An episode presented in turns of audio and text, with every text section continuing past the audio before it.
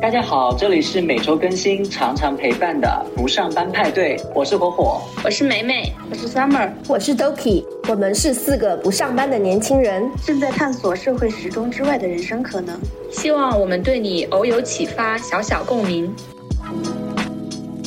常常播种，有时收获。别人给自己贴标签，其实我觉得这件事情还挺冒犯的。我自己有选择的情况下，我会更舒服一些。好的标签也会就是给人压力。生活在符号系统中，但是我们需要反符号系统去思考。Hello，大家好，我是 Summer。这周我们来讲一讲 MBTI 相关的一些事情。MBTI 其实也是一个标签，那我们也可以由此延伸来看看标签这件事情。在开始之前，先看看大家本周过得怎么样吧。那火火来，我呀，我我这周就是主打一个开心、快乐、放松。因为之前也一直都过得比较沮丧或比较辛苦，呃，这周呢，就是真的是重新去做了一些调整，把自己在做自媒体这件事情上进行了一些压缩，就是可能去提高效率，或者说去呃不用就做一些图文，不用去做大段的视频这样的一些内容的话，相对来说会轻松一些。然后我自己呢也看了电视剧，也做了很多好吃的，总体来说是一个非常轻松的一个周末。你看什么电视剧啊？一人之下，你们有看吗？啊，一人之下挺火的。对。对，最近看动漫了吗？挺火的。你看动漫了吗？我没有看动漫，但但是看了动漫之后肯定看不下去电视剧。我现在追不动了，你知道吗？现在很久不更新，真的是烦死了。要么一天更新一集，要么就不更新。然后我就忍着，我都快想去看那个动漫了。但是我就很担心出现你说这种情况，我看了以后就不想看动漫了，所以先先忍着吧。我先把我先把电视剧看完，我再倒回去看动漫。对，连广告。我上周把《装腔启示录》看完了，哇，有十四集，对，有十四集。它是跟韩剧一样，就一集差不多有一个小时，我花了一整天。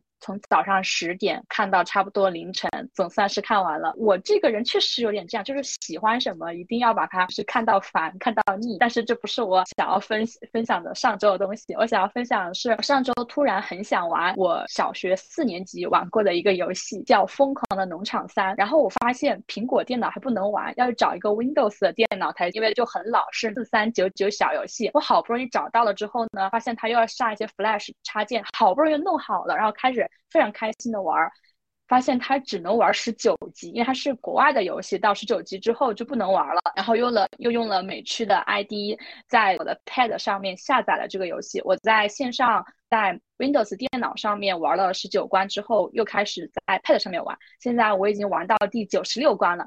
我觉得我还是很精益求精的，因为这个游戏它每一关是一定可以过，但是如果你在规定时间完成的话，就可以获得金牌和银牌。在我后面玩的比较累的时候，我就会把我前面那些仅仅是通关的游戏再给它刷成金牌或者银牌。我觉得这个游戏还是很有意思，就它有很多真实的一些经营的理念。嗯，《装腔启示录》里面也有一句话，就是说常常播种。有时收获，它就是你要不停的去播种，但是你又要注意，你播种的是你的动物，然后你的动物呢，它是有一些工具可以把它们产出的初级农产品转化为高级农产品的，你要注意这个生产力跟生产关系间的一个平衡。如果你把过多的钱都投了去买动物的话，可能就会导致生产工具不足，然后你的东西会特别的便宜，就卖不出价格。那如果说你把很多的钱都投到提升你的工具的这个层面上呢，你的牛它就产出的东西。也就跟不上这个，就是工具的发展，反正它就是一个很需要去调和，然后在规定时间完成的一个任务，还蛮上瘾的。它是联机游戏吗？不是联机游戏，就是就是在 Pad 上面可以玩单机的游戏。四三九九小游戏哪来的联机游戏？你们这个过的才是快乐的一周。我突然觉得我的快乐好像真的咋也不算呀。就是事业我的我的快乐，我的快乐太渺小了。你想他好忙，他要看那个十几集的电视剧，还要打。打过九十六关的游戏，对，还要重复去打，然后没有得到金牌的还得重复打一遍。对啊，对，这，但我我也会有一点疑惑，因为我是很容易上瘾的，而且在这期间我还看完了两本小说，大概也花了十个小时。因为我比较喜欢看同人嘛，同人里面就是比较让人意难平的，就有《周生如故》，我找到了一个很好的同人，就把那个给看完了。然后我就把我所有时间都浪费在做这些事情上。虽然在做做这些事情的时候，我感觉时间过得非常快，我也挺。开开心。但是这些全部都结束了之后，我的一周也结束了，没有做什么没有创造性的的工作，所以就会觉得，哎，这种情况好像很难调整的。我一直是在这种就是做仰卧起坐，一会儿躺一会儿卷，一会儿躺一会儿卷的过程当中。但是从旁观者的角度上来讲，你这一周真的过得太丰富了。对于我来讲，我刚才让我回想说，哎，这一周有什么好好的东西给大家分享的时候，我才想，我就一个感觉就是很轻松，没有干很多事情，但是也没有玩的多开心。但是现在听你讲起来，又看了电视，又看了小说，还玩了游戏，就是你可以把这时间加起来，已经过得非常充实了。对于旁观者来讲，这样是说明你过得平衡，我过得略微有一些失衡，不过都可以，只要我们自己觉得可以就行了。好，自己开心不就行了嘛？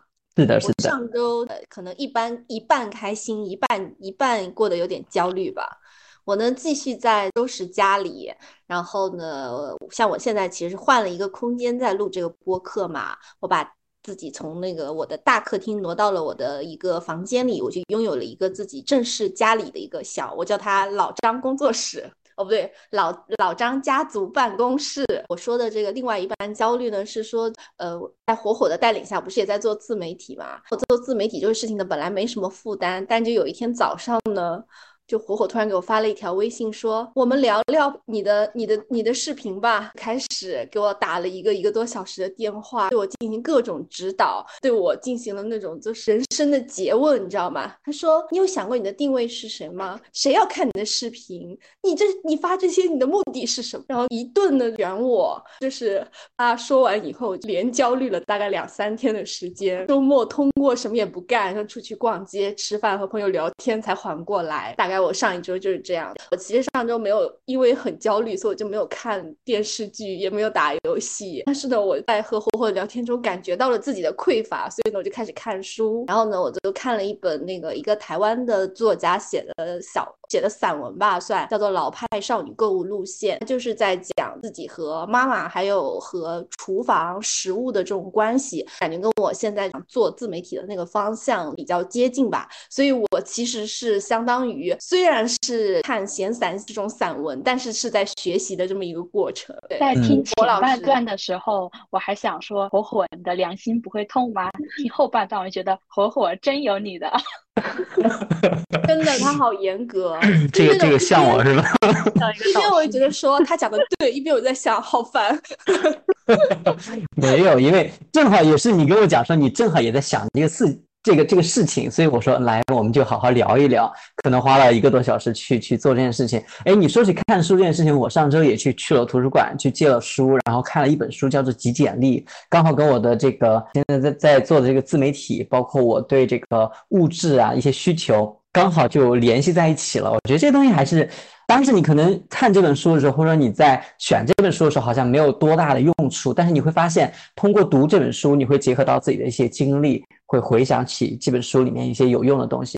所以我觉得读书，就像很多人讲说，你一定要自己去看书，不要去看一些提炼跟总结，因为那些东西是别人的故事。只有把你自己的内容带进去，你才能够真正的有收获。这个确确实实，我也是在呃上一周去看这本书的时候，有非常明显的一个感觉。我以前是超级不爱看书的人。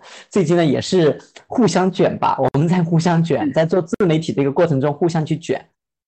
然后我之前看火火的一个视频，他是那种什么早上起来什么这种独居男生早起十分钟，他早起家里转了一圈，突然拿了一本书开始看，因为你知道就是像这种博主是自己朋友的，然后我一看我就很想在下面评论，这也太做作了吧，谁大清早起来伸个懒腰就开始读书，而且是火火。并且先做早饭吗？就是他连牙都不刷，对吧？对，这个牙我也吐槽过。我说你不刷牙吗？对他牙都不刷，他他是不是水都没喝啊？就开始看书，就喝了水的，喝了 水的。主主要是你把刷牙、洗脸、再擦个脸什么的这段弄进去，我就觉得太长了，对我的这个视频就有压力了，我剪不出来。所以呢，在这个学习过程中，我就就中间。擦掉了一部分，隐藏掉了那个部分。我这周的话，其实也看了一个电视剧，你说的那个《装腔启示录》，也看了一本书，也不是看了一本书，是听了一本书，听的那个成为波伏娃。你直接跳题想讲想讲话题是吗？那我觉得标签这个也挺有代表意义的，因为就是你不管是作为男性还是作为女性，尤其作为女性，她在一生中会有很多被标签的一些困扰吧。其实可以从 MBTI 先聊聊，大家是什么类型？要不我先说吧。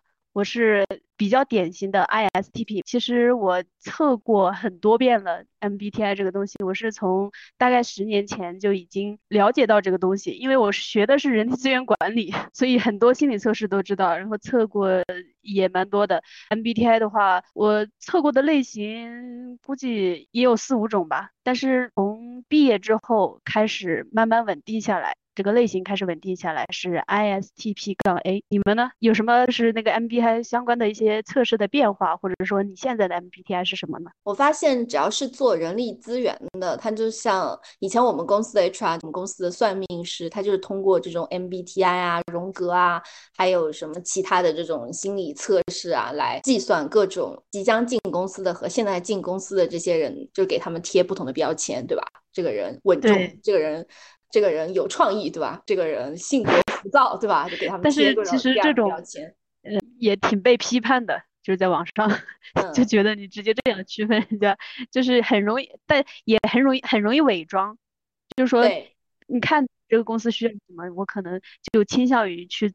选择那样的答案，对，因为它毕竟只是一套怎么讲一套题目嘛。其实我们之前好像几前几期节目，如果大家有兴趣的话，可以去收听我们前前几期节目，尤其是第一期有讲过，说我和 Summer 一样是 I 人，我是 INTP。然后呢，我大概就是接触到 MBTI 以来，可能做过。在不同的时期，可能在一两年内做过四次 MBTI，然后每一次呢都是 INTP，算是比较稳定吧。但是为什么说我在这个两年内要做这么多次那个 MBTI 呢？是因为好多接触我的人下来，可能都觉得我其实是看上去像个 E 人，因为我。在刚接触别人的时候呢，会表现的活泼一些，所以大家可能觉得我是个 E 人，但是接触久了，你也很活泼呀，你也很 E 呀，对，就是怎么样？你还你你还要还给自己狡辩一下是吗？就是你们可能还并不完全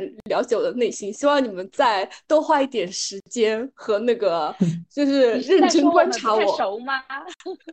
你是说你爱在哪里？你你是。你说一下你的表现，就是你的一些就是 I 型的表现。因为我其实嗯，在和人接触的时候，是调动了我活泼的那一部分在跟人接触。但事实上，我这个人不是特别喜欢社交。但我最近其实好一些，最近自从不上班以后，我变得比之前要爱社交了。以前上班的时候，除了有必要的社交之外，其实我都在自己非常非常小的一个圈子里面生活，就是非工作之外的社交圈，基本上的几个大学和高中的同学，就我很少会去认识新的伙伴，然后我也没有特别强的社交需求，就是一定要去认识谁谁谁啊，和谁多聊天啊什么的，而且我。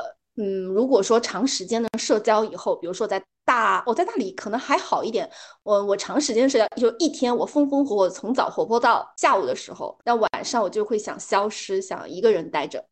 我不知道这个算不算是比较，这这个还那个挺典型的，嗯，对 对对。然后如果我过过分社交的话，我就会感到空虚。就是我晚上回去的时候，我就不会感到快乐，我就会感到空虚。我觉得你这个还挺典型的，因为我我现在又变成 I 人了之后，跟你的就是想法是比较一致的。对，因为我在我眼里，我觉得社交其实是一种能力，有的时候只是在这个场合，我觉得我可以表现的怎么样会更好，那我可能就按那个方式。去表现，对于我来说呢，这个事情可能也不会说很强迫，或者怎么说，短期去呈现出一些比较活泼的状态，觉得是没有什么问题的。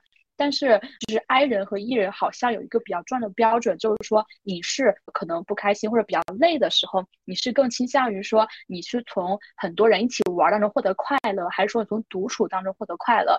这个可能就是比较重要的标准。然后还有一个可能就是说，嗯。忘了，从你说的这个标准里面，我可能爱人，因为我如果不开心或者是能量缺乏的时候，确实是需要通过独处来就重建自己的。这个其实 INTP 就是四个字母，我其实对中间两个字母一直都不太了解，然后就最后一个字母这个这个 P。最后一个字母的问题就是，我是一个非常非常典型的 P 人，就那种我一天或者说一个阶段会想干个十七八件事情，然后就开开心心、风风火火的，对吧？这个火火现在已经在笑了，就开开心心、风火火的，梅梅也在笑了，可能对吧？我经常散发这样的气，就开心风火，把所有事情都聊一遍，就聊完以后就就没了。我我自从知道了这个这个 P 代表的含义以后，就感觉自己是一个就是还蛮典型的 P 人吧。但是。根据你刚才前面讲的内容，我就觉得我才是一个 I 人，好不好？我真的就这么好几年，真的就没有社交，那叫做零社交，你知道吗？我也没有跟我的高中同学联系，也不跟我的好朋友联系。并不是说我对他们应该怎么说呢？我应该是对他们没有什么太大的一个需求，就是无论我开心也好，伤心也好，或者说难过也好，我可能就没有说想要用他们来去作为我这个呃社交或感情的一个交换。我真的就是在近五六年里面是零社交的，基本上是零社交的一个状态。除了我去了大理那段时间，可能就跟大家一起玩，其他时候我都在广州一个人。然后真的就是安安静静的一个人，我就是那个一人。但是我也是最近测出来，我那个而且我那个一的那个那个数据还特别多，百分之八十几啊。补充一下，我是 ENFP，然后大家传说中的快乐小狗，鼓舞型的啊。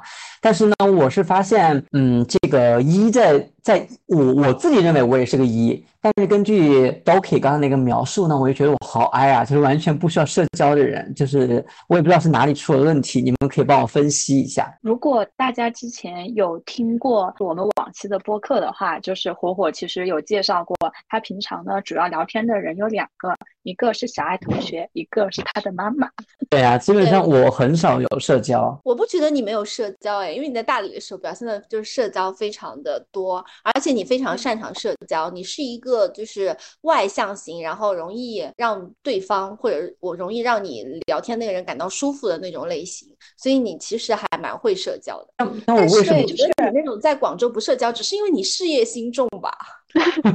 跟你的那个所处环境啊，MBTI 都没有关系。你就是忙着赚钱，你知道吗？忙着搞事。又来了，又来了。没有，我是交朋友。但是我真的感觉我自己没有这方面需求，就是我可能也不会想说，我今天要不要出去找谁玩儿，或者说我要主动的去找我的某个朋友聊聊天。但是他们找我，我肯定会很热情的就跟他去去聊起来什么的，但从来不会主动，就是一个很被动的人吧，应该是在社交这件事情上。我觉得 I 和 E 并不代表说你想不想要跟人社交啊，或者是什么的。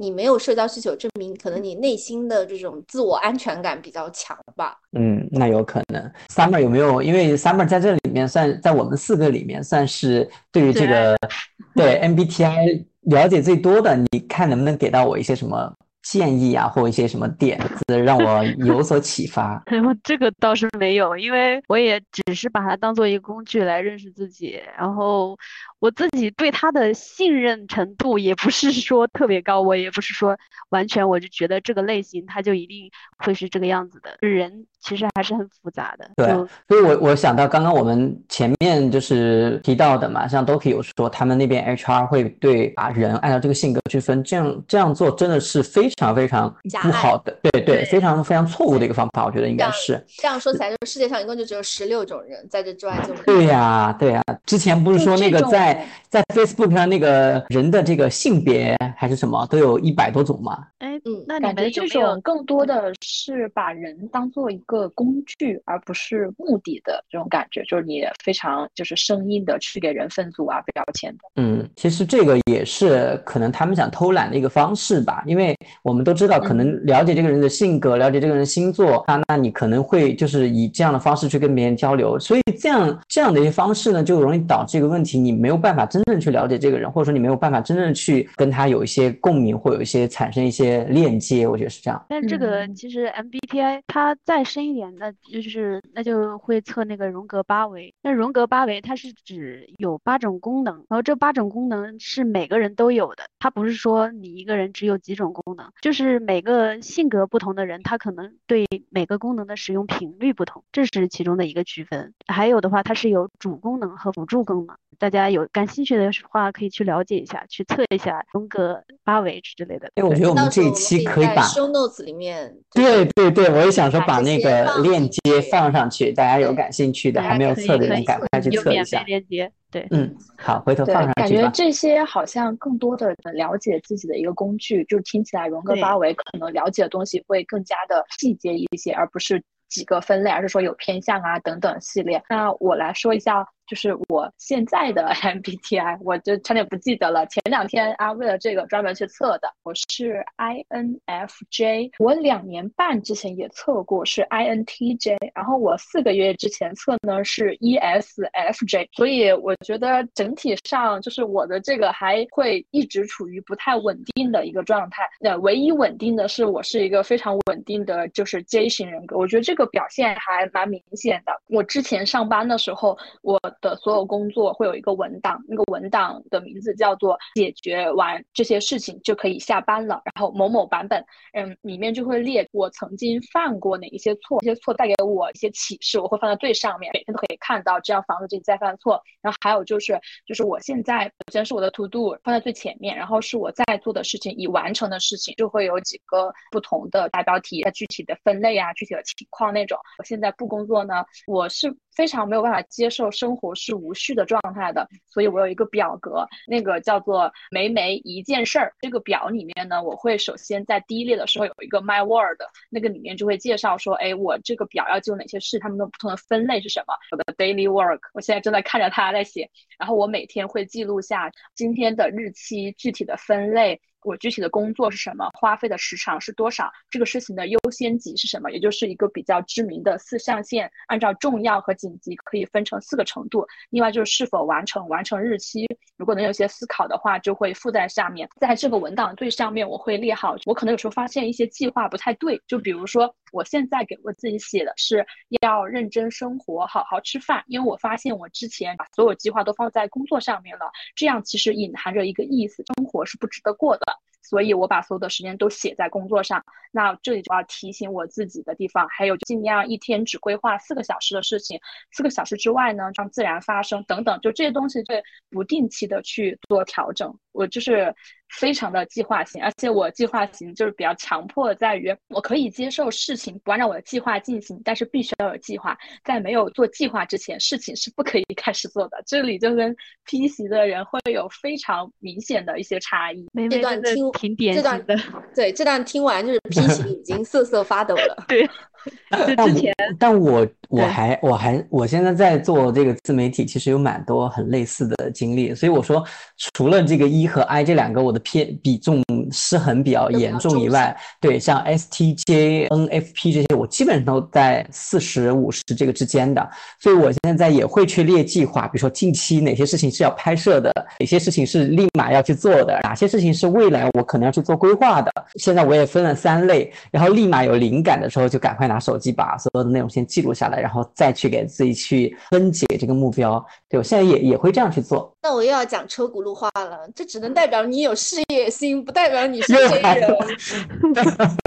这其实也是一个看板里面的理念，就是在项目管理里面有一个敏捷工作法嘛，它有一个看看板方法，上面看板里面就会有三个列表，一个列表是还没有做的、正在做的和完成的，然后这个看板会让你比较清晰的看到。如果说正在做的事情过多的话，那说明你的时间安排可能会有问题，然后需要在三个比较均衡的情况下去推进，方便你了解你每天的日常，及时的完成，去勾你的就是 to do 啊、doing 啊，还有 done 的这种 list。那我感觉嗯好像大家工作的话，多少都会有一点，如果事情太多的话，是不得不去列表格去做的。就是好像我现在觉得我大学的时候从来都不做这些事情，我完全是因为后面上班了之后事情太多了，如果你不这样列的话，你就很容易漏掉。而且我经早上起来，可能手机上面就有几十条消息需要回，然后我需要如果把这些，我经常可能跟人聊天，下一秒就消失了，因为事情太多，就是就是不得不，真的是。我我我虽然说是个 P 人，但是我还蛮喜欢跟 J 人一起工作，或者说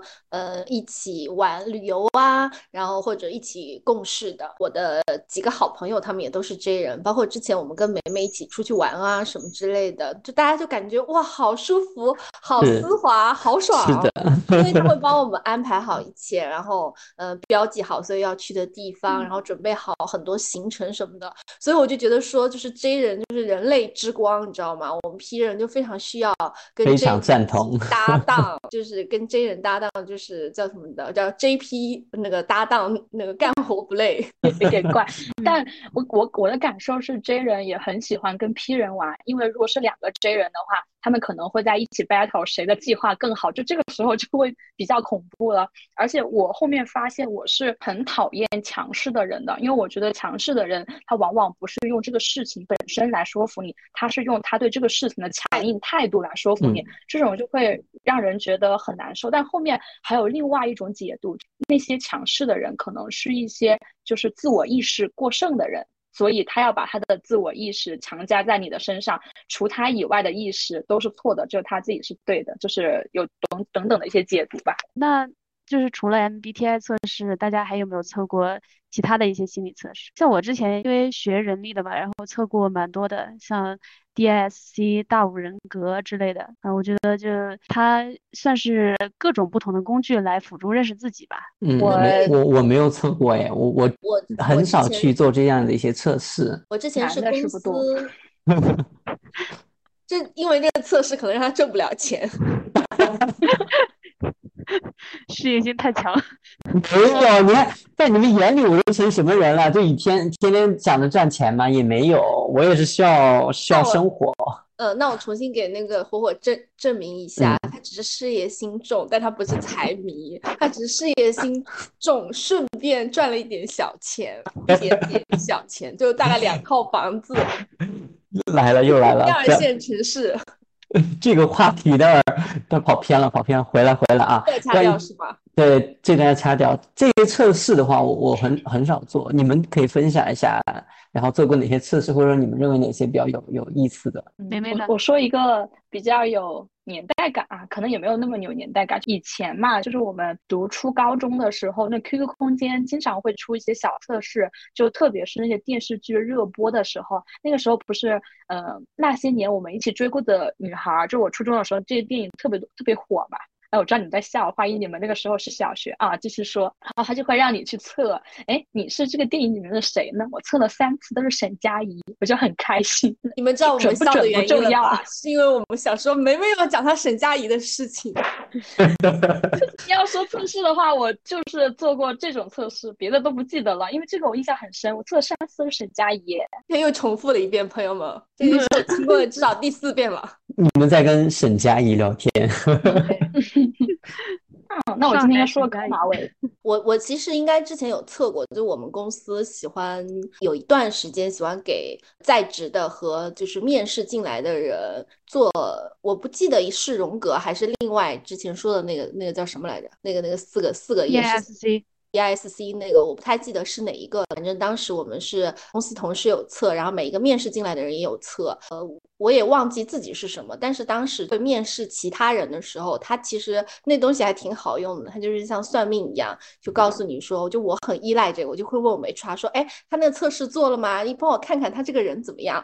然后他就会像算命先生一样告诉我说，嗯，他这个人性格蛮沉稳的，哦，嗯，他这个人嗯蛮能坚持的，嗯，这个人有点浮躁，或者说嗯，这个人在创意上面可能。过关或者过关哦，就有段时间就觉得我还挺忙盲目依赖这个东西的，我就很喜欢，一定要让我们 HR 来帮我，就是算一卦，告诉我他是什么样的人，就依开依靠这个测试。那最终我想了解，就是你的这个测试跟你这个结果之间有偏差吗？你发现？其实我也已经忘记了，就我只记得，嗯，他在你在使用它的过程中，就是有，其实相当于是一种偷懒吧，就是你呃没有去深入了解别人，但是你通过一个测试给他贴了一个。标签，然后让你能够简单、非常简单的去了解这个人，快速分类，对，快速去分类他而已。但是事实上，他后期是不是这样的人？就像我们刚刚也提到的，就有些人会在写这个东西的时候，对自己进行一些修缮，对吧？他可能原来不是的，但是他觉得你可能想要找一个这样的人，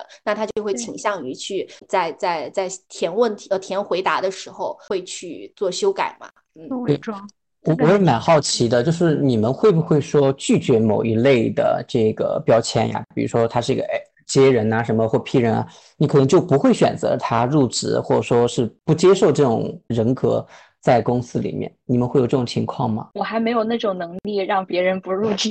没有，你你看我为什么这句话是对着 Doki 讲的？其实他刚刚已经暴露一个信息了，他其实就是在他这个领导，他是公司领导，他要招人，所以他需要去判定这个人，哎，适不适合符合他的这个招聘的一些要求。所以这个话题是抛给 Doki 的。你会因为说他是某一类人不不招他或怎么样吗？我会倾向于招某一类人，这个我其实在之前招人的时候就有发现，我们 HR 也会提醒我，就比如说我会嗯不喜欢某一类人，这个可能跟性格测试不也不完全是一样的，性格测试只是说是它相当于是它强化了我内心的答案而已，但我确实会像你说的那样，就是不喜欢某一类人，而更倾向于招某一类人，就像我连。招聘的时候都不太喜欢，就是油嘴滑舌的不男，可以讲了吗？招聘偏好这个好像还挺多都会有的。我以前的领导，就我跟他一起上下电梯呀什么，之前聊天，他非常明确的说。他不会招，就是上份工作干了不到一年的人，就是每个人都会有自己的招聘偏好，就他根据自己工作当中总结出来的一些经验。嗯，所以这个其实你看，我们每个人都喜欢给别人贴个标签，然后又非常粗暴的去给别人做一个分类。你说有些时候你说工作不满一年，肯定就是有有一有原因，但这个原因其实有很多原因。都是我们可能想不到的一些情况导致了这个结果的，所以啊，这个不好说，因为这个话题太大了。然后我我好像也没有这样的一个发言资格。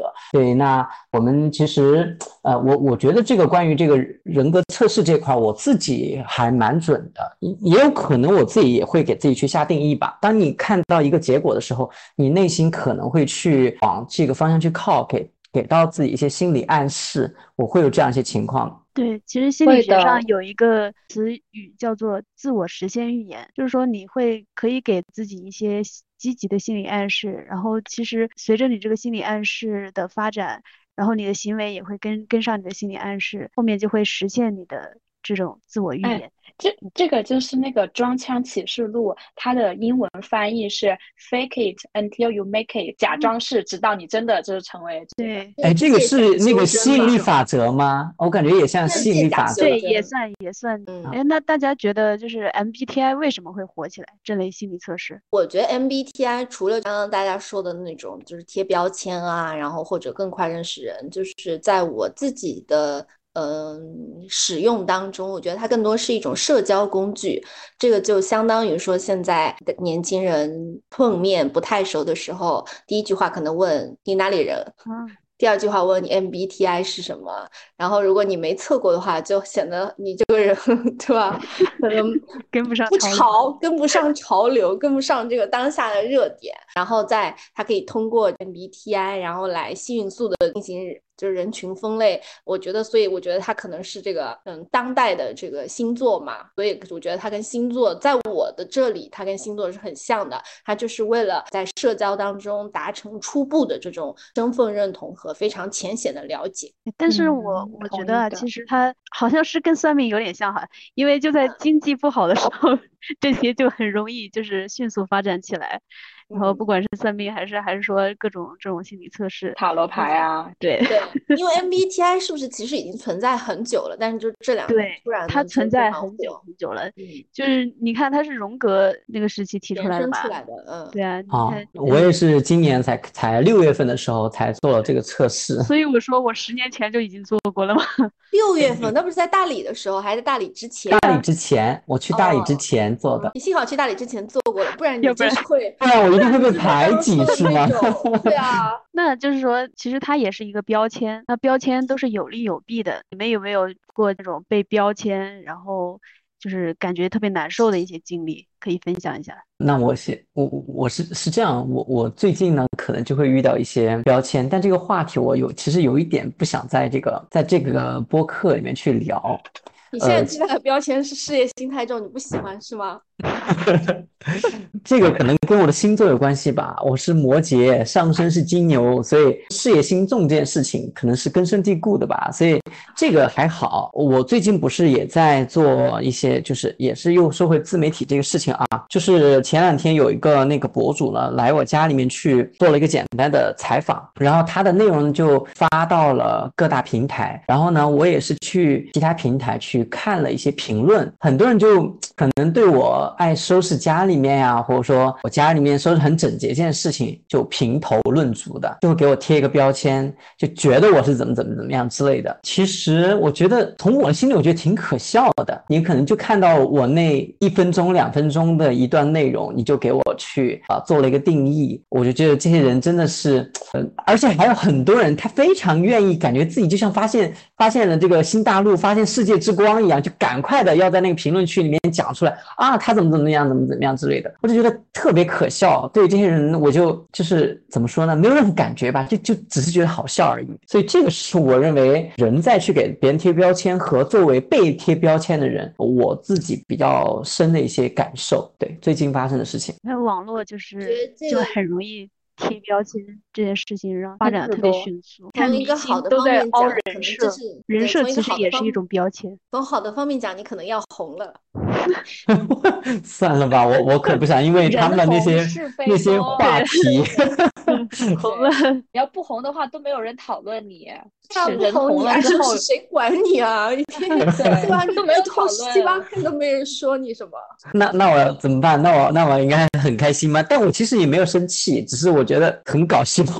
为什么我自己可能？然后我我在说到这个话题啊，我就会反思回来我自己。我在看一个视频或看个内容的时候，我以前可能也会带着这样的一些眼光或带着这样一些角色去判断问题。现在我可能更多的就是属于无。感，就这个东西，如果说他讲的内容、讲的话题呢，跟我自己有一些啊共鸣的时候，我觉得嗯讲的不错。如果说这个观点跟我没有任何没有任何的关关联的话，我就我就划过就好了。所以我可能也不会说我要去判断他怎么样，或者把我自己的一些观点就是强大加到别人这个事情里面去。你这个说的应该是大多数人的状态，就是大多数人都不是喷子嘛，喜欢我就多看看，留下评论；不喜欢我就划走。对，但是。确实有挺多人就是在网上是要寻求优越感啊什么之类等等的，不然也不会有那么多网暴啊这种事情发生。这可能是一个对比较普遍的现象。说到标签的话，我自己的感受好像没有太多的一些什么标签，但是嗯，比较多的可能还是偏向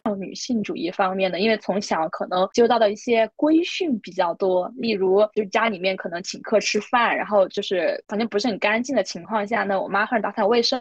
还会跟你说，哎呀，你是女孩子啊，你应该打扫卫生什么的。你说本来让我打扫卫生，我可能还行，你前面加这一句，我就不想听了。然后这种事情发生的就是比较琐碎而频繁一些，然后我就会去这样。包括我最近意识到的吧，我以前我觉得我一直不想学做饭，很大一部分原因是我觉得我妈不是在培养我，她是在培养一个别人家的妻子的那种，对她不是在培养她的女儿，她是在培养一个别人家的贤妻良母。所以他在用做饭那一套去规训的时候，我就觉得 OK，那我不要听。但我最近因为我去大理回来嘛，在大理就是在大理家的时候买菜做饭也不是很方便，就凑合活着，就开始觉得，如果说你要是之后会在异国他乡其他地方想要吃的好一点，还是得自己会。所以我最近也有在学习大概五六道菜吧，觉得还是挺好的。可能也是一个转变的心态，就是到因为被人会贴这种标签的反抗，到 OK，我不在意你的标签了，我只从我自。自己的一个需求出发，我觉得这也是一种成长吧，或者说已经摆脱了标签对自己的束缚。我我觉得我我可能有一个类似的，但是跟这个是相反的一个经历，是说有的时候人我我经常会摆烂嘛，我习惯性的摆烂的时候，我会给自己贴一些标签，比如说这个标签叫哦我脾气差。哦，我这个人就是懒，比如说，呃，我就是不会做自媒体，或或是吧，或者说，哎，今天这个东西我就只能是这样了。我然后发现说，你经常给自己贴一些负面的标签，可能不一定叫负面吧，就这种，嗯，不是特别好的标签的时候，你其实是在就偷懒，就是放纵自己，就是让自己成为一个那种不好的人。就是我在很多这种时候我都会后期的时候会非常警醒于这样的标签。我觉得这个也是刚刚 Sam 说的那个什么积极心理暗示之类的，所以我觉得，就针对个人来说的话，我们尽量要跟给自己贴一些比较积极的标签，比如说我是一个有可能成为这个网红的人，我是一个很，我也是是一个我也可以很勤快的人，我也可以成为一个很会做饭的人，就经常给自己贴一些比较积极的标签，就在这个事情上，我觉得会比较好。那反过来讲说，你对其他人也是一样的，你不要因为说跟别人简单的这种接触，你就觉得说，哦，他这个。人，嗯，过于爱干净，是不是娘娘的？我不知道，我 我随便说的。我没有说娘的意思，或者说他这个人哪天你发现他心情不好的时候吵了一架，就想说，嗯，这个人就是暴躁，对吧？就不要去轻易的给别人贴这个标签，我觉得就就会比较好吧。对，其实，他在这个正面的这个部分里面，他也会讲到说，不要轻易的去评价，因为如果你去评价的话，你其实是会失去很多好奇，对这个人的好奇，对这件事情的好奇，然后你就少了跟他。他呃，就了解更多的一个机会。其实反过来，你是阻断了自己的一些思考，所以对对对，思考和发展。所以嗯，我觉得就在我们生活中，我现在就尽量的做到不评价吧，尽量的做到不评价。无论这件事情在当下它是好是坏啊，尽量的做到不评价。但这个好难，你知道吗？对于一个做的还蛮好的，做的蛮好吗？我觉得好难啊，这件事情对我来讲。其实标签的好处呢，就是可以快速的对号入座，呃。进行一个大致的判断，在相识的初期还是蛮管用的。我们其实也都是为了方便嘛，人的大脑容量都是有限的，不可能去记住每一个人每一个细节。就标签它也是能提升，就是说呃人脑的一个运行效率吧。但坏处呢，就是会产生误伤。你随意归类。它有时候可能是错误的，就是就是总是会有很多例外的，所以我们在做判断的时候，就是也不要太过依赖标签去区分别人，认识他人还是要具体情况具体分析。哇，这总结真的太好了，太今今天这 解释教科书太优秀了，给他贴上优秀的标签，优秀的标签，对。哎，就是大家其实挺喜欢给自给自己贴标签，但很讨讨厌别人给自己贴标签，这个可以说一下原因。呃，就我自己的话，我我喜欢给自己贴标签。跟刚刚 Doki 讲的那个有一点类似啊，就当我给自己贴标签的时候呢，第一，我是需要快速的寻求一个认同和找到一个搭子，找到一个圈子啊。然后，但但是呢，还有一一种情况是我给自己贴标签是给自己找借口的时候，非常符合他刚刚讲的，有在做某些事情的时候，你自己做不好，然后你需要原谅自己，但你需要给自己贴个标签，啊，我好像啊天生就不太会这样啊，我的性格就是这样，我的我的星座就是这样，这个是以前在工作中经常会。遇到的一些问题，所以这这这个时候呢，我就喜欢给自己贴标签，给自己。挂上一个一个信号，但是就像刚刚说网络的这个世界，或者说在实实实际生活中，别人也会给你去贴一个标签。但人可能就是很讨厌，就是别人的这个价值吧，别人的评评论。所以我可以自嘲，然后我可以自己给自己贴标签，但是绝对不允许别人去去怎么样自己。所以这个我觉得是每个人的一个个性吧，就也可能。我觉得更多的是自我的一个保护的意意识。我觉得给自己贴标签，刚刚我们也讲了，然后火火也补充了，别人给自己贴标签，其实我觉得这件事情还挺冒犯的。一个呢，是我自己想下来，非常好的朋友或者身边的人，很少会主。非常恶意的给你贴标签，其实很多给你贴标签的人，他都是比如说网络上的人，或者跟你没有那么熟的人，他这种贴标签的行为本身就是对你的不了解而做出的比较随意的行为。我一直是觉得这件事情是很冒犯的，不管说他出于什么样的目的，或者说他这个贴的标签，而而且这种贴标签其实大部分都不是特别的友好，比如说他会说是这个。以地域啊，对吧？年龄啊，然后性别啊，非常非常粗的东西会给你去贴一个标签。或者说之前最简单的星座啊，说啊你处女座的，哦，那你这个人应该有洁癖吧？你应该挺吹毛求疵的吧？非常非常简单和粗暴粗暴的标签，我相信就是是很多人都不喜欢的。嗯，但是其实比如说比较正向的标签，像我们经常说火火这个，他人又很爱干净，他又快乐正能量，他事业心又重，我相信就是这种比较好的标签。贴给火火身上的话，他他应该不会觉得太难受吧？或者说他应该晚上就是深夜午夜梦回想起来的时候，会觉得还行吧？我会难受的，我会我我会有压力的，真的，我真的会有这种压力。就是在我们这么久的聊天里面，我其实很很不太就是不太习惯你们说啊，我我我怎么怎么样之类的。我我自己还是呃相对来说想想要简单一点，就是好比说就我们之前讨论的上班和不上。班这件事情一样，我自己有选择的情况下，我会更舒服一些。嗯，那如果我贴一个大帅哥标签，你会觉得好好吗？不好。觉 得好的标签也会就是给人压力，就比如我之前有试过跟我朋友一起出去玩儿，然后那是我们第一次出去玩儿，然后他就觉得我安排的特别好，他就觉得我以后一定都会安排特别好，他就觉得在我眼、哦。在他眼里我就是那种安排的神，但是嗯。但是我觉得其实真的不是这样，只是可能那一次恰好时间都还比较好而已。我觉得他对我的那种夸奖有点过分，我就会有一种不配得感，我就会觉得啊，我们下一次再出去玩，你就会意识到其实我也不是能把事情做得很美好，就是我会心存那种想法，然后果然下一次出行的时候问题非常，又有一种心理暗示，就是他说的过了，然后之后会有事情打破他这个幻想这种心理。就如果说没有那种夸奖的话，我可能还比较自然的去走啊，这样。对，你可能就给自己的压力就没那么大，反而会更更顺畅一些。我觉得是这样。嗯，是的，会是我觉得是真实存在的。嗯，所以标签和就是给人的标签和对人的评价，这可能是两件事情。就是这种，比如说客观存在的，像是国家呀、地域啊，或者是性别，它其实本身没有特别的含义的。